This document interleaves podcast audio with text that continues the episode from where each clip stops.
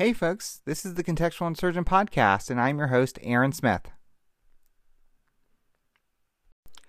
I'm an activist, analyst, writer, and sense maker. I'm a former Republican Central Committee delegate. I'm also a former Republican State Senate candidate for San Francisco, where I won 11% of the vote, which, trust me, is better than average. I'm also a free speech and gun rights activist, where I was on the cover of Time magazine in November 2018 for their Guns in America issue. I'm probably best known for my free speech activism in facing off with hard lefties like Antifa in California and the Pacific Northwest since 2017. The topic of this podcast series will be politics and the current culture war as seen from my unique, rather hands on experience and knowledge. But I also intend to include a practical element focused on giving you the conceptual tools to build towards grassroots, non violent political change. You may have noticed lefties usually seem to get what they want regardless of how elections go, and I want to help you change that. This podcast is the nucleus of a larger contextual insurgency project, which includes a weekly roundup Substack newsletter that will go out starting every Sunday with links to topical events and a short analysis. I plan to add a YouTube and website in the near future and expect more written content in various outlets. Producing this content is now my full time job, and if you find this project helpful and my content worthy, I would love your support. I've dusted off my Patreon and I have a Cash App, and patronizing those would be greatly appreciated. My Cash App is dollar sign EE Smith 4, that's the number 4, and Patreon is patreon.com backslash EE Smith 4. Again, that's the number 4. For the cost of buying me a mocha frappuccino at Starbucks, I can continue my work that ultimately is about helping you. Today is November 5th. It is 6:20 p.m. as I'm recording this. We're going to talk about this chaotic election that happened Tuesday, the aftermath of this, where we stand, and where we're going to go from here. Trust me, we're in a better position than you may think. We're going to start with something a little different. I want you to take a deep breath and then let it out.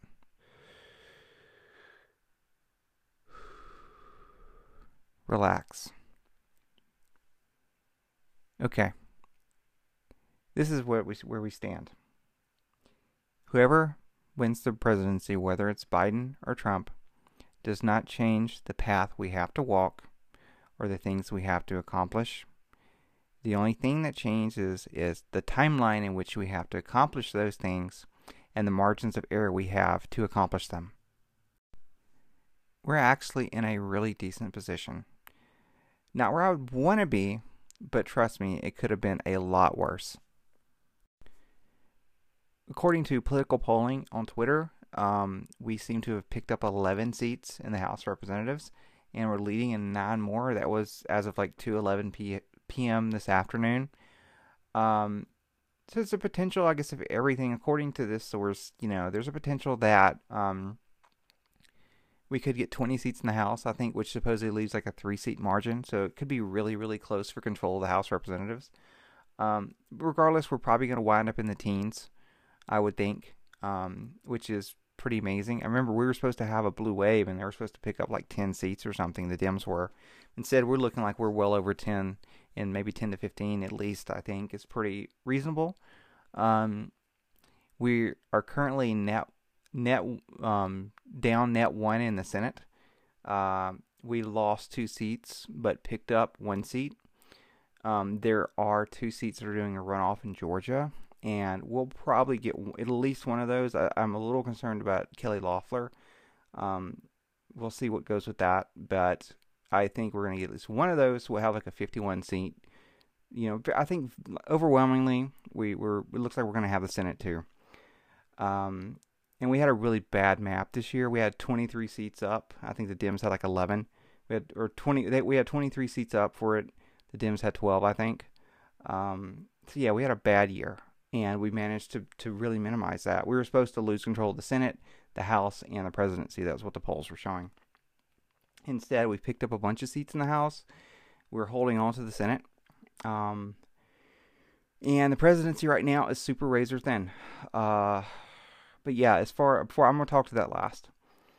The at the state level, and this is really interesting. We picked up a couple House chambers control control of the state legislatures. Um, we picked up well over 100 plus down ballot seats. Um, if anything, this was really much more of a red wave, and it's really fascinating. It's like um, the Trump, you know, it's like I said, I'll deal with that last, but outside of the presidency, it looks like a red wave. It's much more of a red wave, and honestly, I, I, I would not have called that. I would have thought we'd have probably maintained parity. Um, I thought we, I honestly thought we are going to lose a handful of seat, seats, maybe in the House. I really thought it was going to be a couple seats the other way. Um, I was concerned about the Senate. Um, we really over overperformed and beat my expectations as far as the legislature. And the interesting thing, the reason I brought up the House, um, the state houses, is you remember what happened this year, guys? We had a census. Uh, we had a census for redistricting. And who does the redistricting? Well, the state legislatures. And as it stands now, we the Republicans have around 40% of the districts in the United States that are going to be redistricted are under the absolute control of Republicans. The Democrats have control of like less than 10% the rest the rest are either like some kind of a mix of either split legislatures or some type of neutral commission that handles that. Um, so we're gonna have you know we we had a big push. Um, you know, the state and federal legislature over, that did over we really really overperformed, and we're going to get a lot of influence in redistricting. Uh, so, like honestly, 2022 I think we're going to have solid control. Like 20, 2022, the map is slightly better for the Senate. We're still like going to be defending more seats. But I think we're going to have, like, honestly, I think in 2022, my prediction is we take control of the House again um, and we maintain control of the Senate. We may actually pick up one or two more. I think it's going, I think 2022, my honest opinion at this point, is going to be a very solid year for Republicans. Okay, let's talk about the presidential race. As it stands now, Biden seems to have a very slim lead in several states. Um, uh, Trump is um, still leading in Pennsylvania by a few thousand votes, and in Georgia, I think, by a few thousand. It looks like he's going to probably pull ahead in Arizona. Um, you know, there's been some talk in uh, Georgia. I think the the lead now in Georgia is down to 2,500, so that's kind of a nail biter. Um, you know, I'm going to talk about fraud. Fraud, of course, comes up in any close election. Uh, the reality is, and I, I don't like to, to scream fraud. I'm not one of those people. Just, I mean, it happens. I think people, I think it is overblown, but I do think it happens. I mean, here's the reality. Um, anything that is valuable will be stolen you know, um, whether it's a tangible good or it's something else, like, you know, anything that could bring some sort of advantage or have some value. And, you know, election is one of the most valuable things you can get. Um, and then when you stick people in the process, you know, corruption and, you know, uh, just general, it's human nature, you know, corruption and uh, self serving and self dealing. Um, look at it this way if you could go back uh, to you know 1933 Weimar Germany and stop Hitler by stuffing a few ballot boxes, you probably would do it.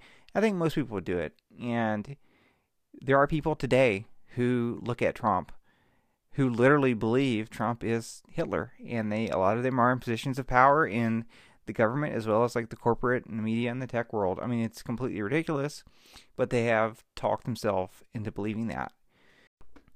Another thing to illustrate here that why I think these people will be willing to do this is go back and listen to episode 5 of this podcast. I talked about the Transition Integrity Project and shut down DC. Um, the so called Transition Integrity Project was a group of, you know, a group of Acela Corridor, like DC uh, think tank people, uh, some RINOs, and Democratic activists. Um, the founder, or one of the one of the co-organizers, Rosa Brooks, her mother was one of the co-founders of DSA, Barbara Ehrenreich. DSA is Democratic Socialist America. I covered them in episode six. But one of their scenarios they worked on was a narrow Trump victory. And like they literally, you know, it's you can read the Wikipedia and it's incredibly fascinating. They talked about it and they they class they called it a Trump victory. It's like Trump has the electoral college votes he needs to um, win the election, and their plan was, you know, talk to Democratic governors, have several of them like threaten succession if Trump uh, does not, you know, concede despite having electoral college victory. They talked about, you know, twisting Nancy Pelosi's arm to refuse to seat the delegations and, you know, refuse to and just hand Biden the victory.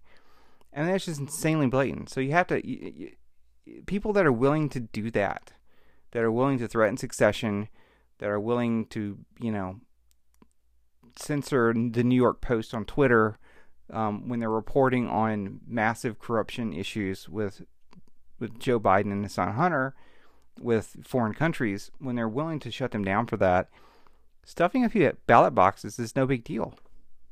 Election fraud is something that has happened in American history. Um, it's what's happened in world history. You know, we've got like there's Tammany Hall, um, like the New York City in the 19th century. They're like the whole Tammany Hall machine. Um, there's Chicago, like apparently in 1960, um, you know, Nixon was ahead, and you know, the Daley Machine stuffed a few ballot boxes, and he went from like 3,000 vote lead for Nixon to like an 8,000 vote lead for Kennedy.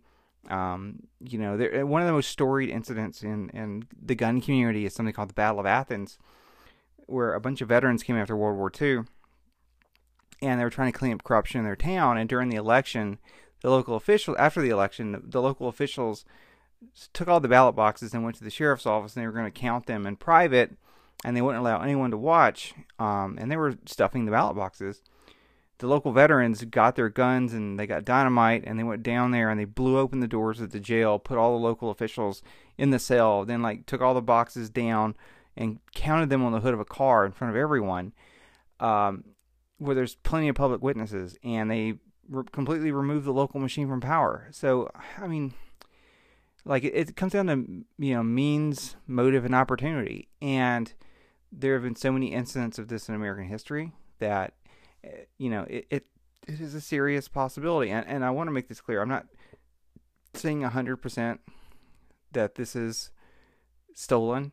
Uh, what I'm trying to say is, I think what we when we look at elections, we have the wrong null hypothesis. And uh, null hypothesis is your starting hypothesis.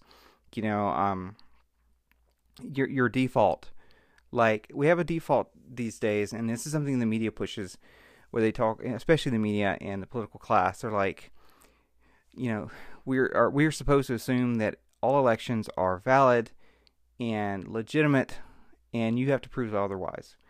And that's a serious problem because we don't allow that sort of null hypothesis, any starting assumption in any other area. Like, you know, airplane parts, like you would never, you know, when when when you if you have an airliner and you work for uh, for a, a commercial, you know, a commercial air carrier, you just don't buy random parts and stick them on a plane. Like you have to have a long list of certifications and those parts. If the part doesn't have all these things, these certifications for it, it's assumed like basically the assumption is the part is defective unless you, can prove it is, you know, of proper quality and functional. Um, we don't do that with food. Like you don't just assume all food is good unless you have to prove the food is bad. Like we have USDA inspectors, whether or not you think that's something that is works or not. But the whole thing is like the whole starting assumption with our food supply, with critical machine parts, so many things. The starting assumption is, you know, this is not of satisfactory quality until we have these consistent steps where where what we're looking at is proven to be legitimate. And I mean, I've worked, and you know, I, I've worked. Uh, I've been a poll worker. I, I I don't think a lot of that happens. If you know, if fraud happens, most of it probably doesn't happen at the low level. Um, you know, and I don't think it's widespread across the country. Uh, I do think um, there probably are. You know, especially in a mail with a mail with with a mail in ballot system. Like I have friends, you know, their ballot boxes stuffed with votes like I I moved and I've got a ballot to a different state and I've got a, a ballot in the mail from back home, you know. Um yeah, we we have to we have to look at changing a lot of this stuff. Um the whole thing is like if there's any legitimate grounds for for suspicion, we have to try to minimize that. And you know, I think it, you know we we have to look at taking steps. Like I don't, I think mail-in ballots are a really bad idea. Um, and you know, elections we can't. Uh, to, for my one another another big objection I have to mail-in ballots is we're treating this the electoral process with a certain degree of casualness that I don't think it warrants. When we're when we're engaging in the in the political process, in an electoral process, you know, we are determining the people that are going to exercise political power. That needs to be treated with a degree of gravity and seriousness that I think is really, really lacking. So up to the courts now. You know, I, I voted. Um, I have been to, I've gone to some protests here in Phoenix um, by the elect by the elections office. Uh, I'm doing pieces like this and other. I mean, there's only so much average people can do. If there's some protest in your area and you can show up for that, sure, go do it. Be peaceful. You know, don't call. I mean, you know, we we don't need to be. let's not do what they did this summer and start smashing, burning stuff. Be above board. All right. Um, if you go to something in your local area, that's awesome. Do it go down there, try to make connections too. And that's something we try to point out here a lot at the Contextual Insurgent Project. Make local connections. When you go to those things, introduce yourself to people, pass out cards if you have cards, make contacts. Um, you're going to see a lot of people at these things. Um, one thing I've seen a lot, like I've been to tons of rallies and protests. A big part of the things that happen at rallies, protests is like networking and movement building. You're getting a bunch of like minded people together in a small area that are interacting and you start to see the same faces after a while, a lot of the same faces. Um, and you can recognize each other and you build connections from there. Like there's people that I know that all met in 2017 um, and that they are back to, you know, they, they, they are working on other projects together because they learn to trust each other um, and, and work together. Uh, and that's a big part of that is the movement building. So even if this goes against Trump and we get Biden, there's some really interesting things with um, Trump's vote share that uh, I think are incredibly fascinating and offer uh, an insight into where we need to go from here. You know, we we've had this thing. There's been a tension in the Republican Party for a long time. We've had we saw it with the Tea Party that started. There was you know has been this disconnection from the Country Club Republicans uh, and the Chamber of Commerce Republicans and like your your base Republicans, a lot of your middle class, working class people. And there's been something similar on the left, where a lot of Democratic constituencies felt like they were being left to the wayside. And that shifted.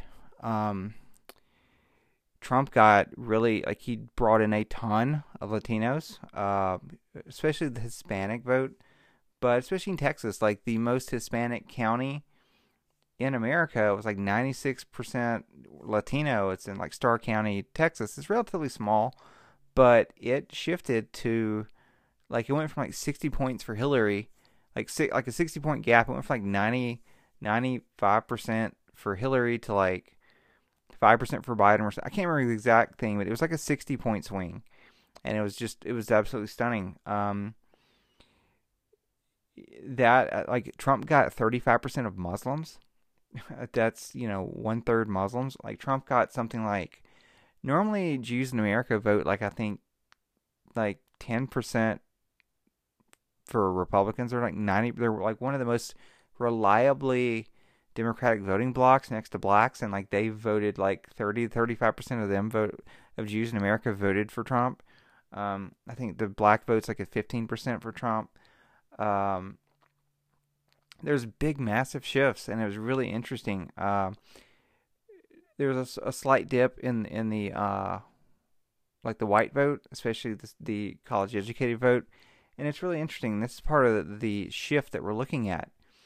Um, see, in American history, there's something called the party systems, which every like you know it, it varies, but ballpark we're in what's called the six party system, and basically every forty ish years on average, um, the like the the uh, the makeup of the American populace, the electorate, shifts dramatically in like the political party alignments and what states vote for what party. And it's kind of strange. It's like a real seismic shift. But roughly every 40 years, and we're in the six party system, and we're about depending. It's it's unclear, but like 40 to 45 to 50 years in. So we've been due for this for a while. And I think we it would have happened in 2010, but maybe that got clamped down. It got clamped down on, in my opinion. And I think it's finally happening and I think we're going to see a lot of the uh, working class um, Democratic constituencies, like the union people, broke really hard for Trump. Uh, we're going to see big chunks of all the various peoples of color and minorities and stuff. Not probably not majorities for a while, but we're going to see big chunks of them break off and come to the Republican Party.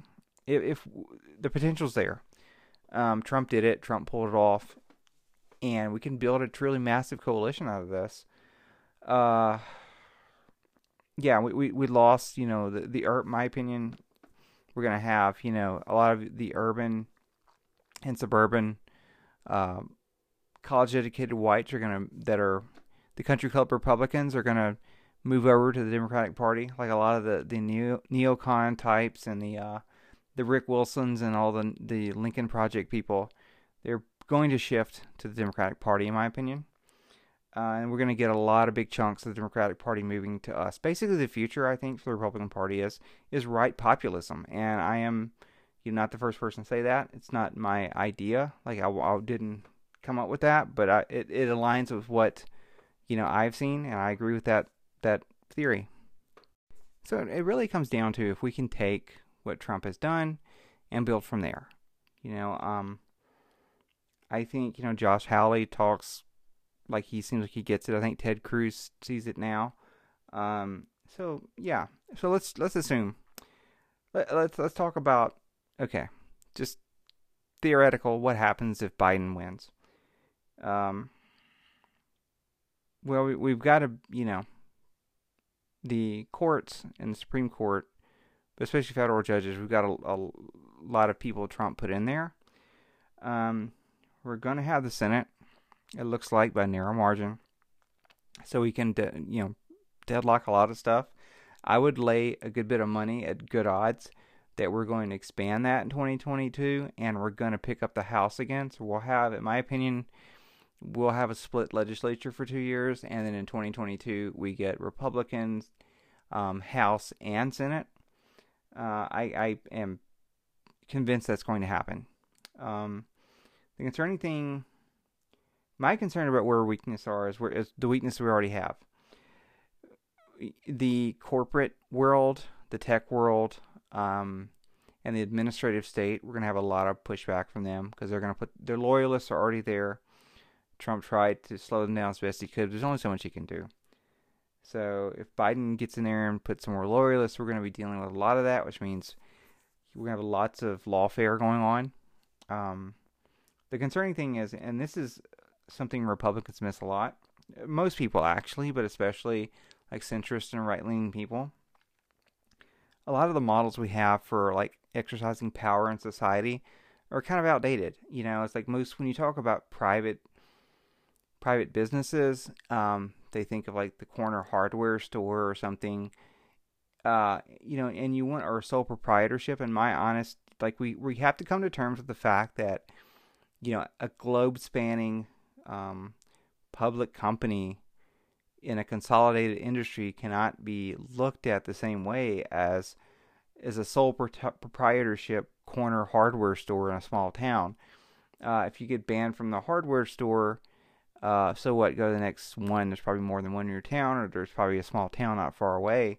That's not a big deal. Um, if somebody has tremendous market power, if a corporation has tremendous market power because of consolidation and they're willing to bully other people into following along, like people are getting kicked out from their banks now, like Milo Yiannopoulos, a bunch of other people um, getting banned by banks now. I mean, more and more of our life is moving online.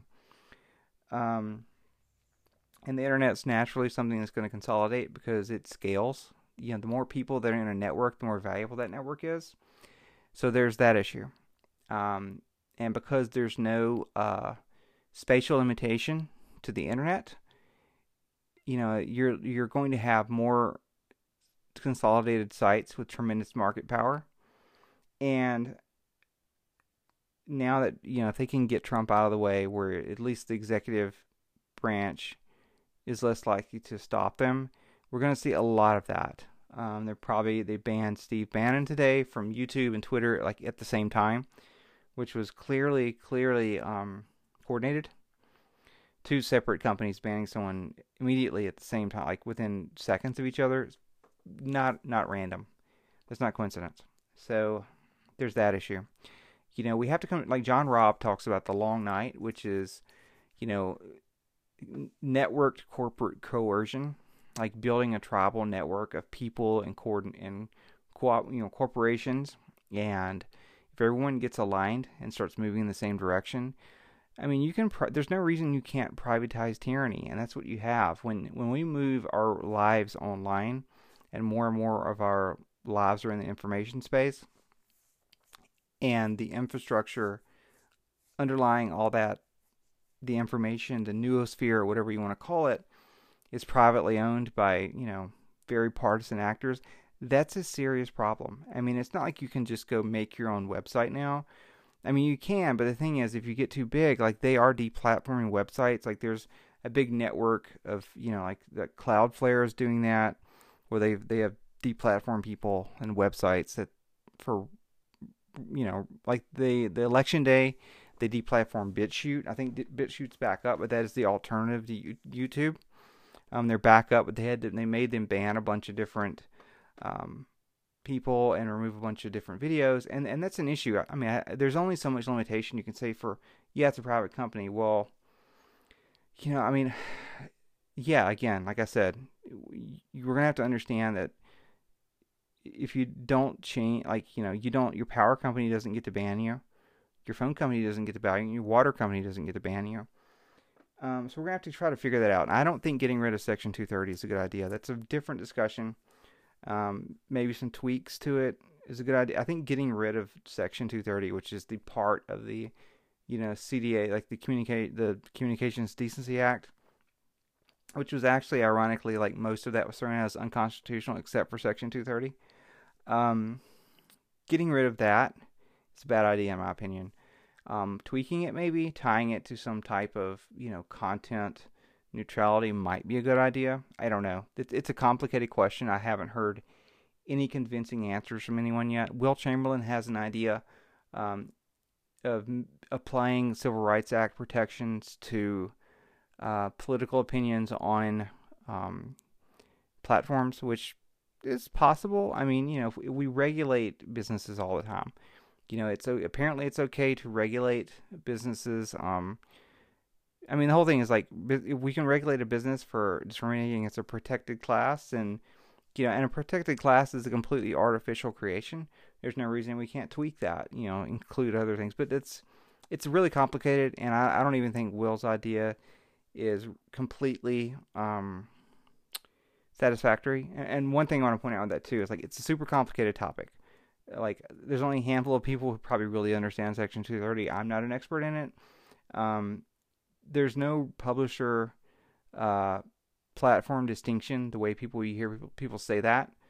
Uh, but you can still like the the distinction from what I understand it is, and the case law and stuff is it's a massive rabbit hole. It's like the Section 230 is a couple sentences, but like the case law is like massively complicated.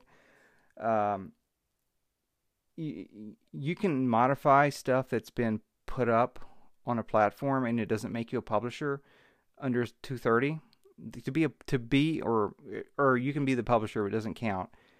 To be liable for information that you under section 230 you have to solicit the content. So it's not like that's why like Peter the- Peter Thiel destroyed Gawker because they posted a bunch of stolen stuff from a phone you know, and they, they he Gawker outed Peter Thiel as gay, and they had a bunch of it's a big massive thing, and he got angry, and then they posted a bunch of other stuff. Um, I think it was stolen. It was stolen stuff from um, Hulk Hogan's phone, and Peter Thiel bankrolled bankrolled that lawsuit. And Gawker was liable for what they posted because it was stuff that they put up themselves and solicited, You know, it was not separate third party people. You know, it's it's basically third party. You know, if it's a third party content and you didn't if you don't solicit that content, um, you can delete or modify that and it doesn't make you the publisher under 230. You know, it's super complicated. Um, I don't think that's the, that's necessarily the right tactic. I don't think getting rid of it's the right tactic. Something else people have a little trouble dealing with, and I, I don't think it's really sunk in a lot, is the China problem. And, and when you allow corporations to do whatever they want, uh, they naturally, like corporations and businesses are optimizers. They want to get the most money for increased shareholder value. Uh, well, China doesn't recognize that public private split the same way like Western countries do, and they there's this there's this quasi communist slash capitalist country. They have these technically private companies, and like they have a massive economy, second second largest in the United States. When they don't have that, and they have this autocratic, powerful government, they've already proven themselves to be more than willing to use their economic clout to force corporations to fall in line so I mean we've seen this already with like the NBA and other companies. You know, the upcoming Maverick film, the Maverick sequel to to, to Top Gun, they made them edit out his jacket because he had a jacket in the original film that had like the Taiwan flag on it. They made them remove that. Like you can't, you know, the NBA's you can't actually order like a jersey that says like Free Hong Kong. Like there's there's like a block in there for that. Um, yeah, it's like corporations you know, like China has been willing to use their clout to force corporations in line to access their markets. And, you know, we don't have protections against that. If we privatize everything, the corporations are going to follow, like, they're going to follow the Chinese line, especially if Joe Biden gets in. And, like, they're obviously paying, paying they basically seem to own him and his son. And you know, with with, a, with the way we think of governments of being, you know, we think of if you shrink the size of government, you're you're freer. Well, I mean, if you privatize everything, and some eh, transnational corporation owns everything, and that corporation owns to China, isn't China in fact your de facto government? That's what it really comes down to me. Is eventually we're gonna have to do something about that, because in my opinion, there's a strong chance by the end of 2024 that China becomes de facto world, you know, world leader um, using economic clout. You know, they have something called sharp power, um, which is a Chinese construct. There's like the soft power and the hard power, and you know, China created something called sharp power, which is kind of a mix of the two. You know, sharp power is um, attempts by one country to manipulate and manage information about itself in the news media and educational system of another country.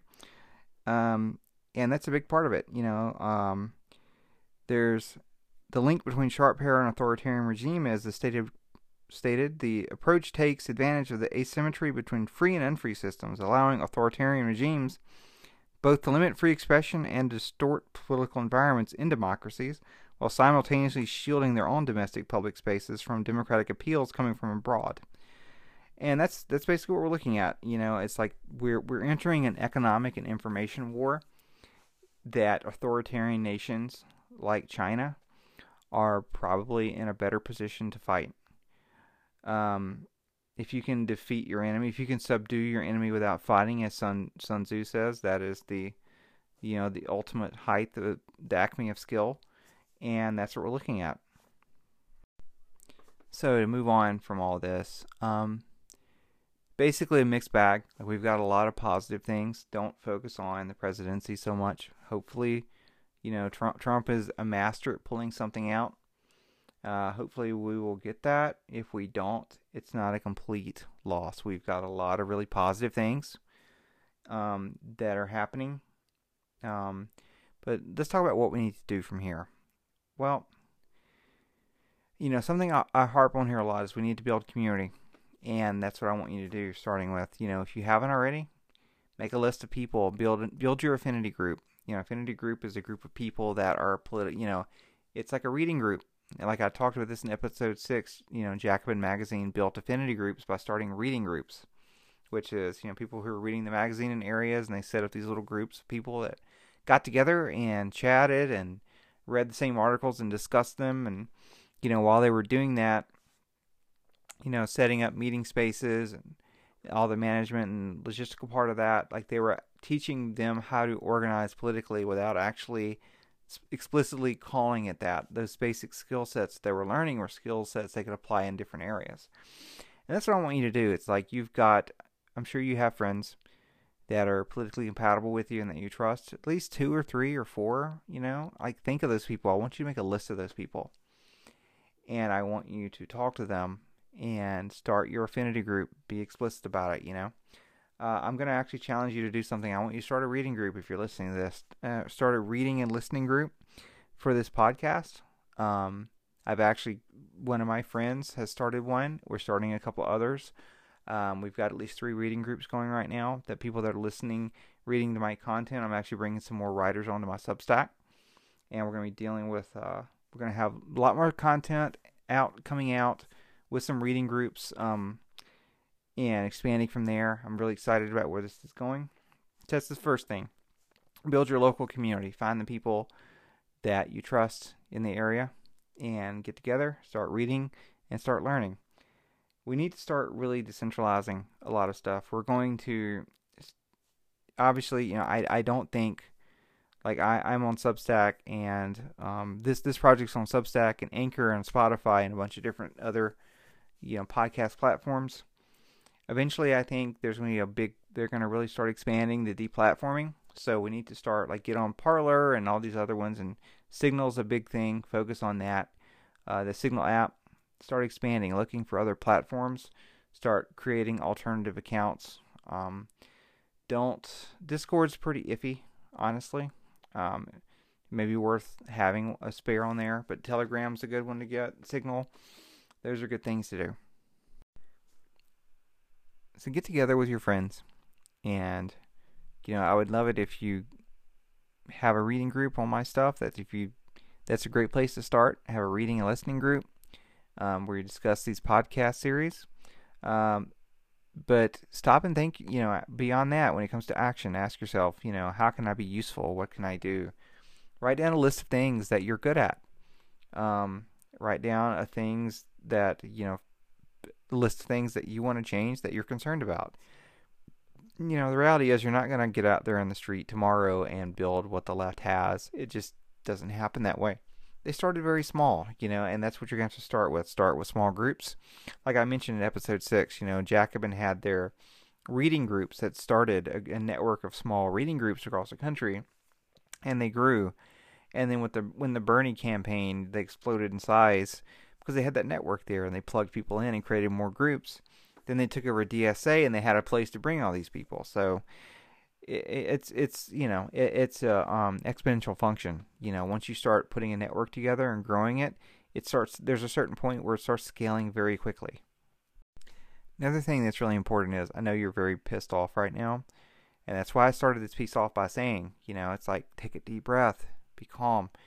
Things are not nearly as dire as they look. Even if we even if Trump loses, like we have a lot of really positive things that have happened in this election cycle.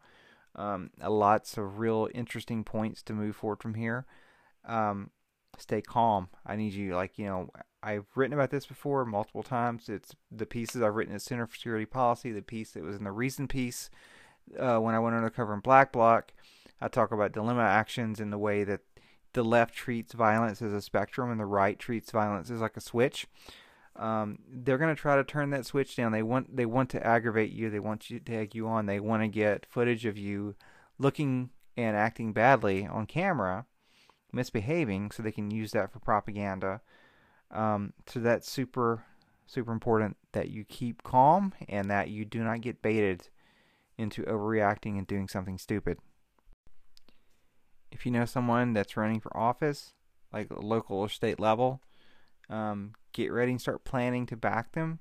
If you're considering run, running for office, start planning now. You know, um, reach out to your local uh, Republican central committees, or depending where you are, it could be a central committee or, or you you know the precinct. They have the precinct meeting. Like some places have like a district um, a district committee. Then there's a county committee. So look out to those, research it in your area, do an area study. I'm going to have a piece on that where I talk about power mapping your local community, figuring out who's who, um, who's doing what. I'll have an episode on that that goes that does a really deep in depth dive.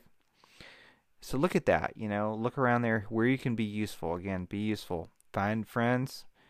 Um, put your friends together. Make sure everyone's on the same page. Start working together. And we are social animals, like it or not. And something I keep saying the irony of protecting individual rights is it requires a collective group effort. Let me end on this point. Everything that's happened that they've done it's it's taken a tremendous level of cooperation and collusion on their part. We have had a tech corporate uh, media collaboration working together. Inter- you know, it's insanity. The tech companies, the censorship. I've never seen anything like this in my life. I, I honestly thought in 2016 they'd be unhappy about Trump, but they would at least accept his presidency. But that's clearly not happened. They pulled out all the stops. Like we had lying poll like the they, the polls were so far off um, insanely off and the, the, the polls actually the fact the polls were so far off is really makes warms my heart because the important part of the thing is there are two things. First of all it means their models are so wrong that it's just laughable. The second thing it means that people are learning to lie to these people. Like they're learning to be smart and keep what they think to themselves. And we need to keep encouraging that, like start lying to pollsters on a regular basis because we need to to ruin their data as much as possible. Um yeah, this is it took everything they had to get to this point. And they've like they've exposed themselves to the world. It's like I've seen so many people just get like completely red pilled over the last few days. Like, holy shit. They I cannot believe what is happening and the best it's given them is a razor thin margin with the presidency that hasn't even been resolved yet. Uh, they lost seats in the House. You know, they maybe gained one seat in the Senate.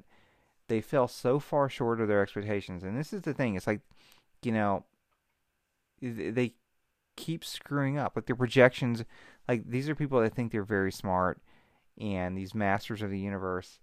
2016, they got blindsided. They lied to themselves about what was going to happen and why. Trump blindsided them. They lied to themselves again in 2016 because they have this massive blind spot and they believe they're infallible. Um, and they got they got blindsided again. You know, they they there there came out today on Twitter.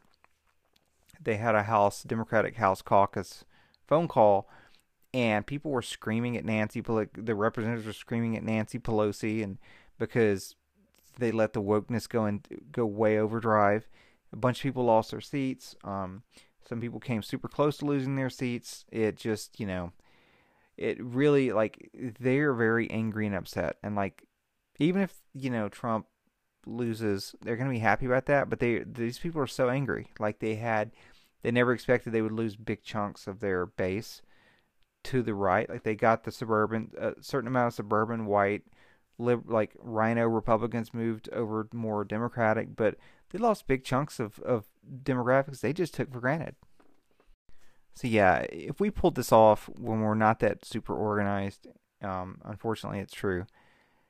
We're getting better. We're working on it, but we know what we need to do now. Um, we pulled that off, being relatively unorganized, and um, despite their best efforts, and now only thing they've really done is you know, there was no, there was, if anything, more, it was closer to a red wave in the face of all that. Um, yeah, it's like we can beat these people. Like that's that's it. That was their best shot, and that's the best they could do. So I'm gonna wrap that up. Um, it's a little bit of a rambling one. I have some notes. I was just trying to go over my thoughts and get this stuff out. I'll have the next one I'm gonna do. Um, I've got a couple written down. It's gonna go back to more of a formal format. This was kind of a uh, stream of consciousness here. I have some notes and stuff. I just wanted to expand, kind of riff on it. So yeah, I hope you enjoyed this podcast. I hope you've enjoyed my Substacks. Um, please, you know, again, I appreciate your support. I'm going to have a lot more stuff coming out here really soon. Um, my Cash App is dollar sign EE Smith 4. That's the number 4. Patreon is Patreon backslash EE Smith 4. Again, that's the number 4. Appreciate your support. For a mocha frappuccino at Starbucks, that I can, you know, a monthly mocha, cha- mocha cappuccino. I don't think that's too much to ask if you love my content. Um, but thank you so much. Like I said, uh, this stuff is going to be free. I'm not going to paywall or anything. I may have, like, for subscribers to my Patreon and stuff, I'm going to start putting stuff together uh, for those people, like, as a little thank you. But the meaty content stuff, like, I want to make sure that gets out to enough people because I think it's that I think it's really important. Um, I've had an interesting life with a lot of experiences, and I've seen a lot of stuff, and I've got the hands-on knowledge and the intellectual, like conceptual knowledge, to synthesize something and try to help right-wing people um, learn and grow and get to a place where we can start pushing back on this. Anyway, this is Aaron Smith with the Contextual Insurgent Podcasts, and you have a great night.